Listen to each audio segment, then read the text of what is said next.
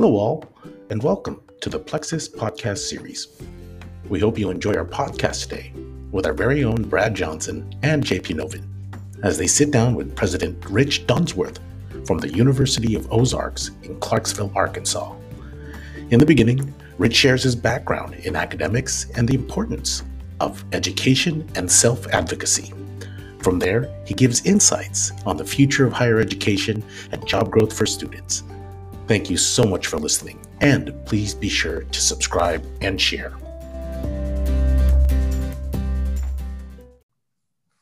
Okay, welcome everybody to the Plexuss podcast. We're so excited to have President Dunsworth of University of the Ozarks today. Uh, how are you doing, President Dunsworth? Doing quite well, Brad. Thanks for for having me today. I, I appreciate the invitation and and please feel free to to call me Rich. Um, in in my mind, I'm I'm still a, a pretty simple farm boy from Colorado. So the president the president title still isn't comfortable. So please just call me Rich.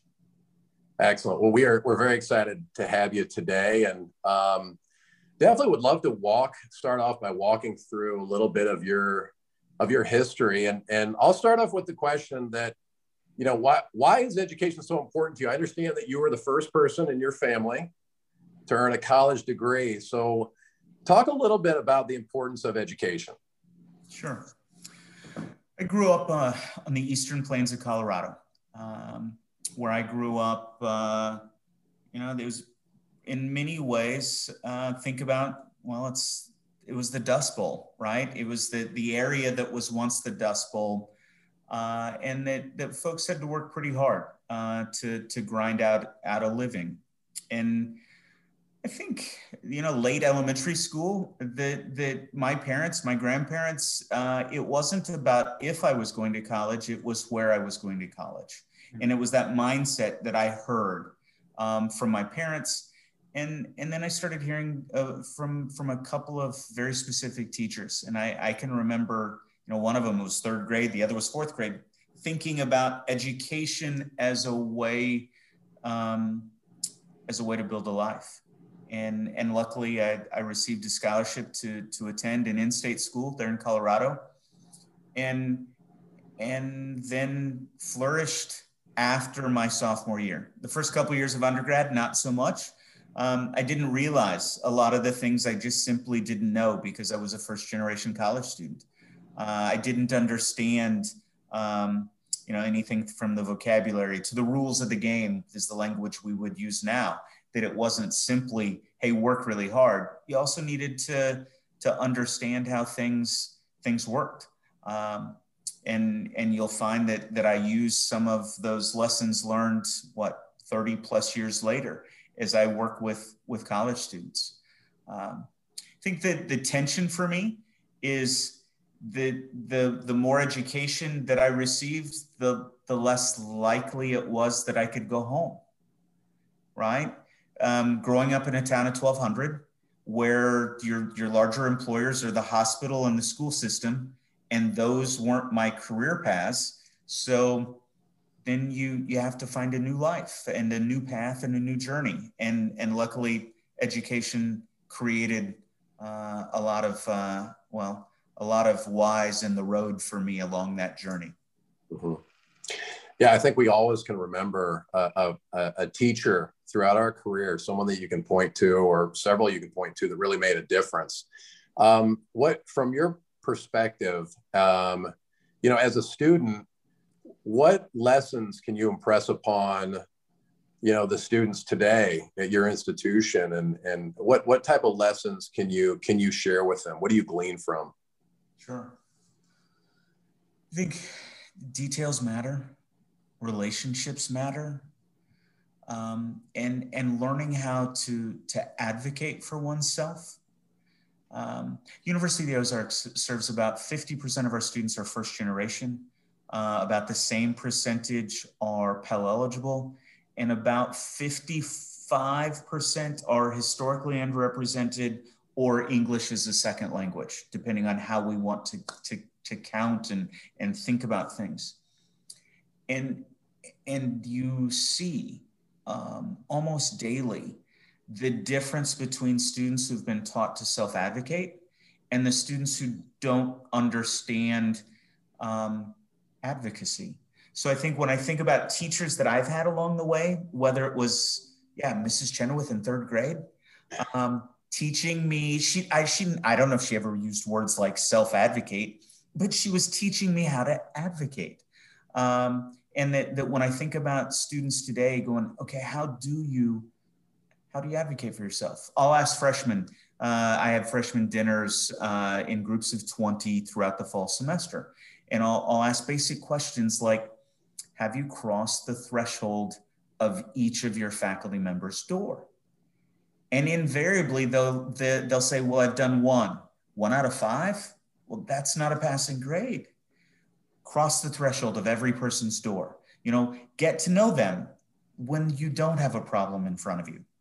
Get to know them, find out what they're curious about, find out what they're passionate about, uh, so that when life happens, because inevitably life will happen, that you're not crossing that threshold for the first time to say, hey, Dr. Johnson, can I talk to you about this paper? Or, hey, Dr. Johnson, something really traumatic's happened in my life. Can I get an extension? Um, so a lot of the lessons that that I work with the students, mm-hmm. uh, I guess, are really what we'd call the soft skills, right? Are the the relationship skills. Now, do you still? I know you were a faculty member for a number of years. Do you still teach? Do you have any time to teach? I let's say no, and then but. This this last year, our enrollment staff um, encouraged me to do a one credit seminar with with a group of students that receive a scholarship. It's called the Frontier Scholarship, uh, and it's it's designed where we describe it as last money that, that whatever the gap is in the student's financial aid package this scholarship will come in and fill that gap for a group of about 30 students in each freshman class. Uh, and it's committed to them for their four years they're here so that they graduate without loan debt. And and the the alumni or the the enrollment staff encouraged me to do a one credit leadership seminar with them that's the first time I've been in a classroom in a structured environment for almost a decade. Um, I'm going to be doing it again this fall. Uh, I enjoyed it. I didn't enjoy it wearing a mask, so mm-hmm. hopefully I'll get to teach this fall without my face covered, and and um, and and I'm looking forward to it. Excellent.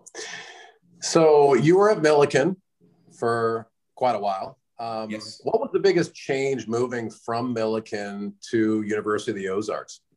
Yeah, there are a couple of, of, of the most significant changes that that that I've I've joked with with um, vice presidents in in at this institution that you know it's it's about 18 steps from the vice president's office to the president's office. I didn't fully appreciate how long those 18 steps are until you're actually sitting at the desk and and and moving from an, an executive role into the president or the, the president's office. Um, so that was a big change. Uh, it was also a big change for, for us to move from a town of about 100,000 people to a, to a city of about 10,000 people. Not as much for me, but definitely for my, my wife and, and children. Um, and then then the other probably biggest change, Brad, is that that being being in in in a small town where where you're a significant employer, where you don't necessarily know anybody. Um, so not having a, a, sounding board or a peer group. Uh, and I learned very quickly that that it was important to to build that board of directors across the country so that I can text a, a, president in Pennsylvania and say, hey, do you have a few minutes? Or call a president in Ohio and say, hey, can we talk about a situation that that's uh, that's confronting us? And and I've I've learned to not only do that with others, but for others along the way. Yeah, that's excellent. And I know you know you have many responsibilities today. I know you're on you're on a couple of boards and you know, you, you stay busy. Um, what excites you about your responsibilities today? And I know you've you've shared many already. Um, But on a day-to-day basis, when you look at APCU and, and HLC and uh, even NCAA Division two and your roles that you play with each of those organizations, um, again, what, what excites you about those responsibilities that you have? I think what excites me is, is thinking about the future of higher education. And I'm going to partner that with, you know, t- 10 days ago, we had commencement and it felt bigger because it was face to face for the first time in 18 months. And we were able to, to, to, to award degrees and shake hands and take pictures.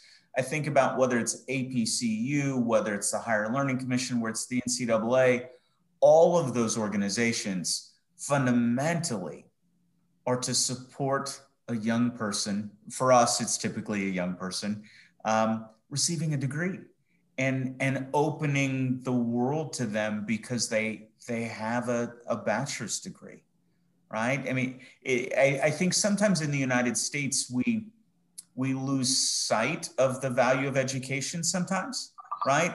Because we think everybody's got a college degree. Well, that's just not true. In the, the US, the number's knocking on 40%, and I think globally the number's only 9%.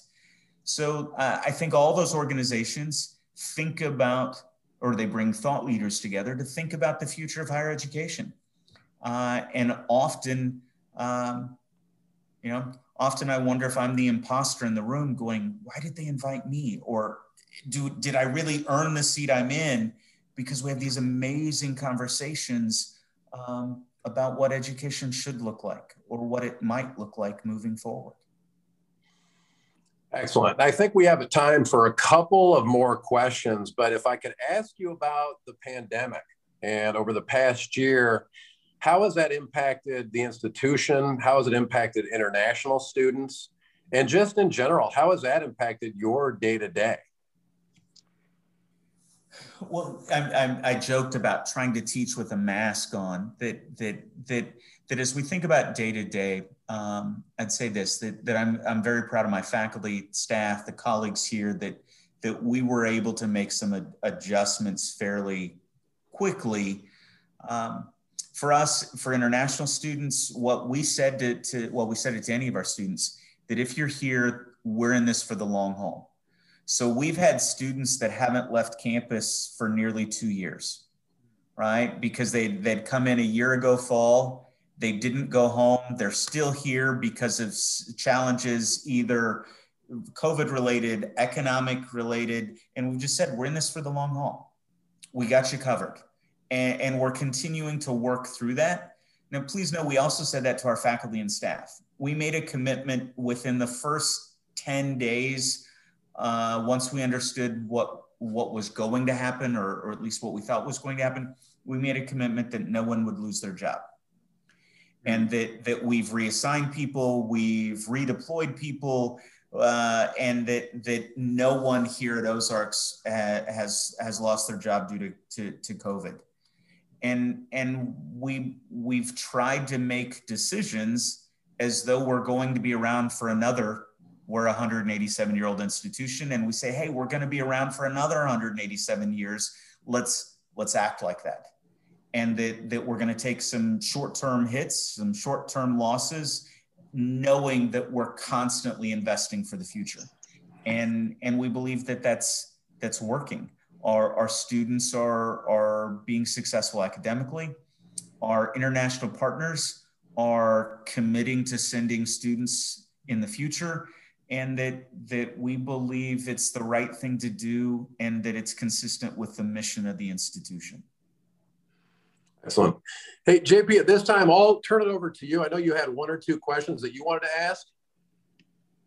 Absolutely. Uh, well, Rich, thank you for your time. I've, I've really enjoyed and fascinated what you all had to do during COVID and, and the commitment. Um, I guess my question, uh, I'd like to make a comment for, for anyone who's not familiar with Ozark University. Ozark has long been known for progress, becoming the first college in Arkansas to admit women in 1875 the college also became the first traditionally white undergraduate institution in Arkansas to admit African American students in 1957. So you, you truly represent a remarkable and rich and forward-looking history. As, as you mentioned, you've been around for, you know, almost two centuries now. Mm-hmm. Um, so, so my question, given the fact that you're always on the cutting edge of social change and academic change, is that, you know, th- there's a strong belief out there that given the advent of internet and technology, you know, in the past, people used to come to one strong driver seeking an undergraduate degree was to seek information, have access to libraries, to professors, and, and really learn. Given the fact that information is now ubiquitous and available on internet and through other means, how do you see the role of four-year institutions changing? And, and, and, and what, what is the value proposition University of Ozark is going to bring to the students moving forward as far as retaining them and also attracting them to your campus? Yeah. I think if, if you'd asked me that question, JP, two years ago, my answer would have been less complete mm-hmm. because I think COVID gave us a little bit of a reality test, or it it it tested the are we all eventually going to be consumers of education via the internet? Right? Because you know, in the, in the, the early 2000s, and well, you know, the the mindset, well, hey, well, everybody go online. Everybody needs an online division. Everybody needs this. You can do a Khan Academy. You can do all these other ways. Mm-hmm. I think COVID tested that, and, and and I think for for some students, that is that is exactly a good that is exactly right for them. For some students, hey, I can log in. I can teach myself with a really good facilitator. And and that that's a that's a way of acquiring knowledge. I think there are going to be institutions like ours that that that might be a nice complement that might be a nice way to to do some things that we couldn't otherwise do. For example we have a couple of faculty that because of covid are teaching outside of the country Mm. And international business. Our instructor is in Guatemala teaching international business. I think mm. that's a cool addition.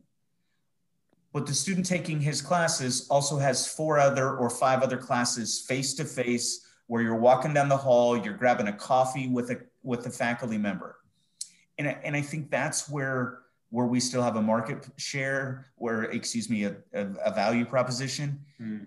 because it's it's it's helping the student learn how they learn, helping the student mature and grow as a human being. And it's it's not the what, it's the who, right? The what sometimes is ease more easily acquired, but the who, who am I going to be?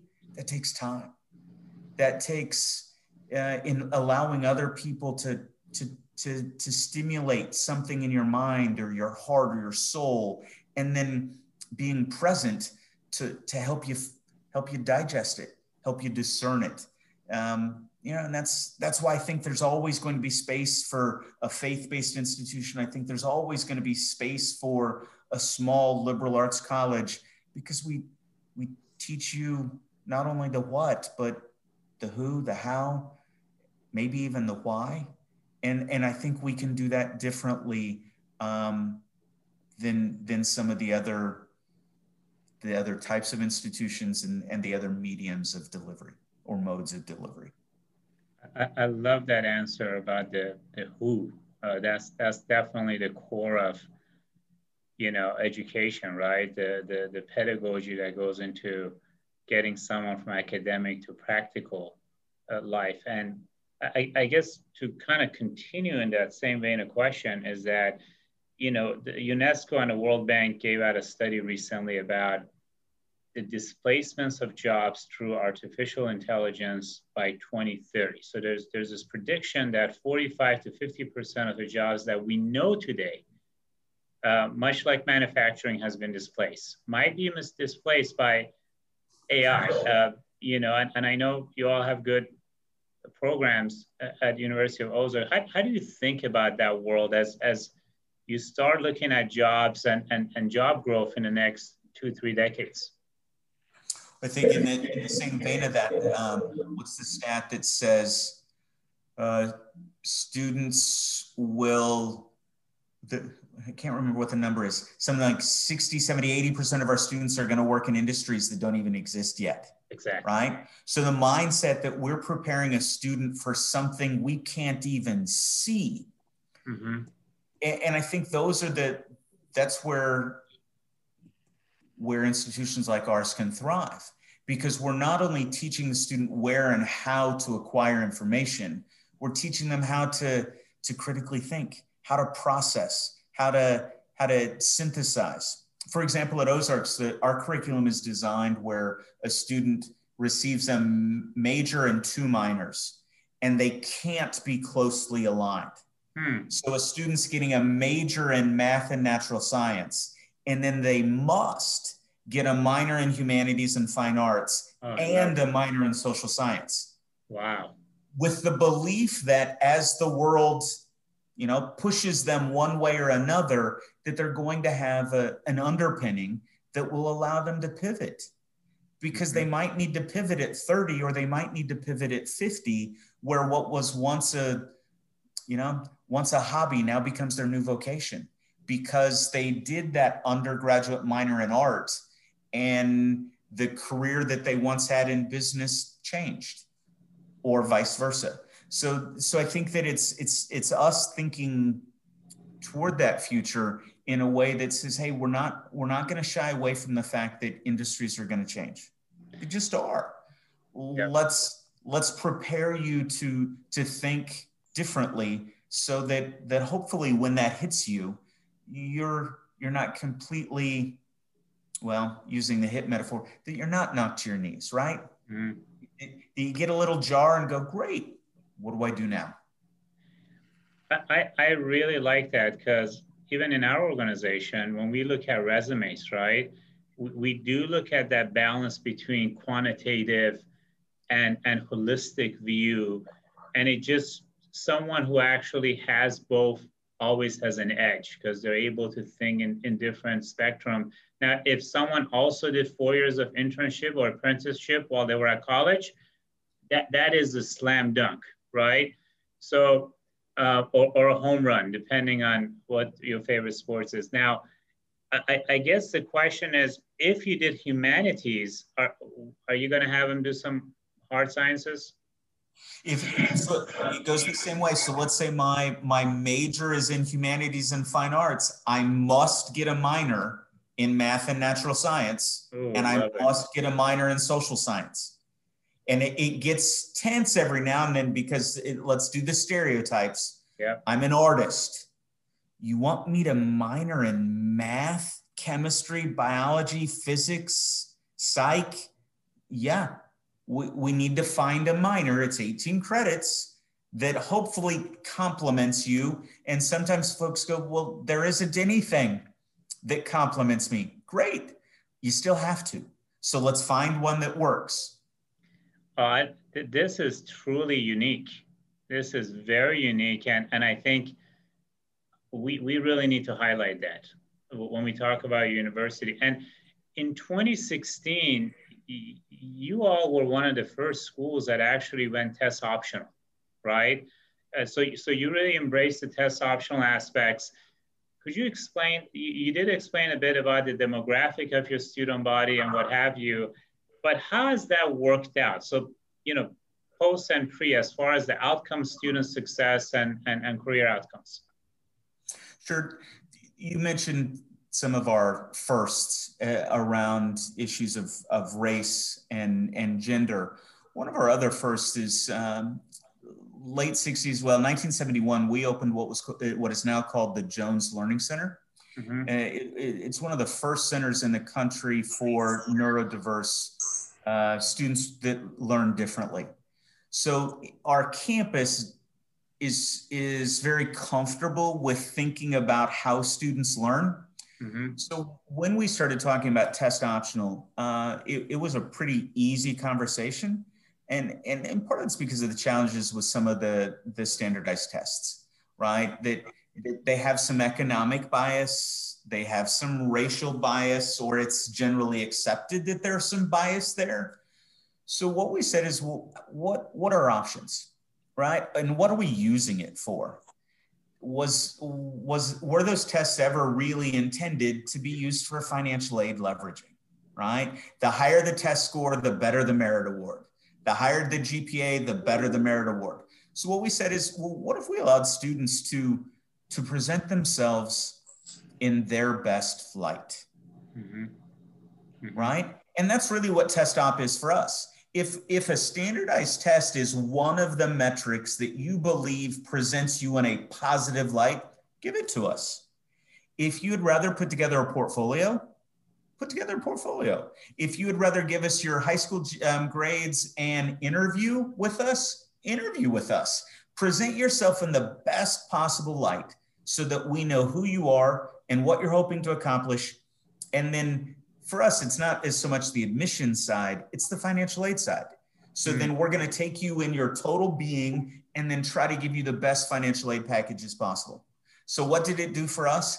It opened up rural female for the most part. Mm. It's funny because sometimes folks will go test op is just your way to get in the underprepared male athlete. Well, that's not true. It's often about small towns where they might not have a test prep center.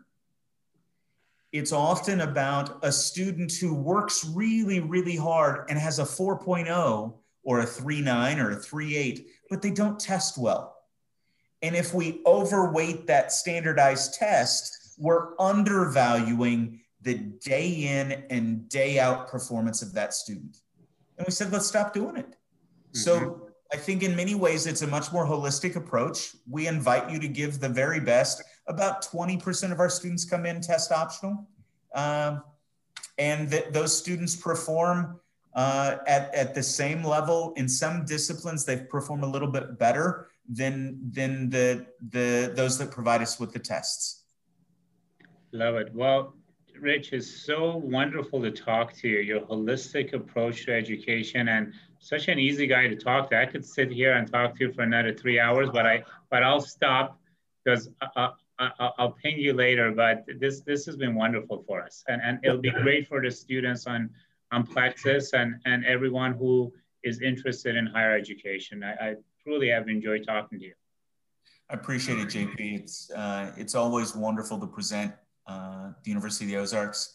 You know, I think it sometimes surprises people that we're in we're in the mountains. Uh, we're surrounded by nearly 3 million acres of, of protected forests. And when you walk our campus, uh, our student population of just under a thousand, well, they reflect 25 countries. And I think last year it was 26 different states. Wow. Uh, so it's, it's a pretty amazing place to be. And for some students, it's completely life changing. Wow, that's amazing. We, we would love to come down and and visit your campus and see it in person as well. So we look forward to it. Great. Thank you so uh, much. Bring your bike, bring a kayak, or we'll provide both and we'll we'll show you around. Excellent. You're on. That's great. Love it. Very Thank good. you.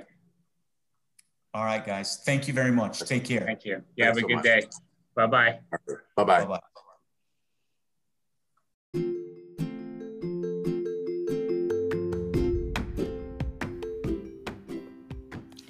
We hope you enjoyed today's episode with the University of Ozarks in Clarksville, Arkansas. You can also find us on these social media channels on Instagram at Plexussgram, P L E X U S S Gram, on Twitter at Plexuss Updates, P L E X U S S Updates, on YouTube at Plexuss Social Media. We can also be found on Facebook at Plexuss. Thank you, and we hope you can join us on our next episode. Please remember to subscribe and share within your own network.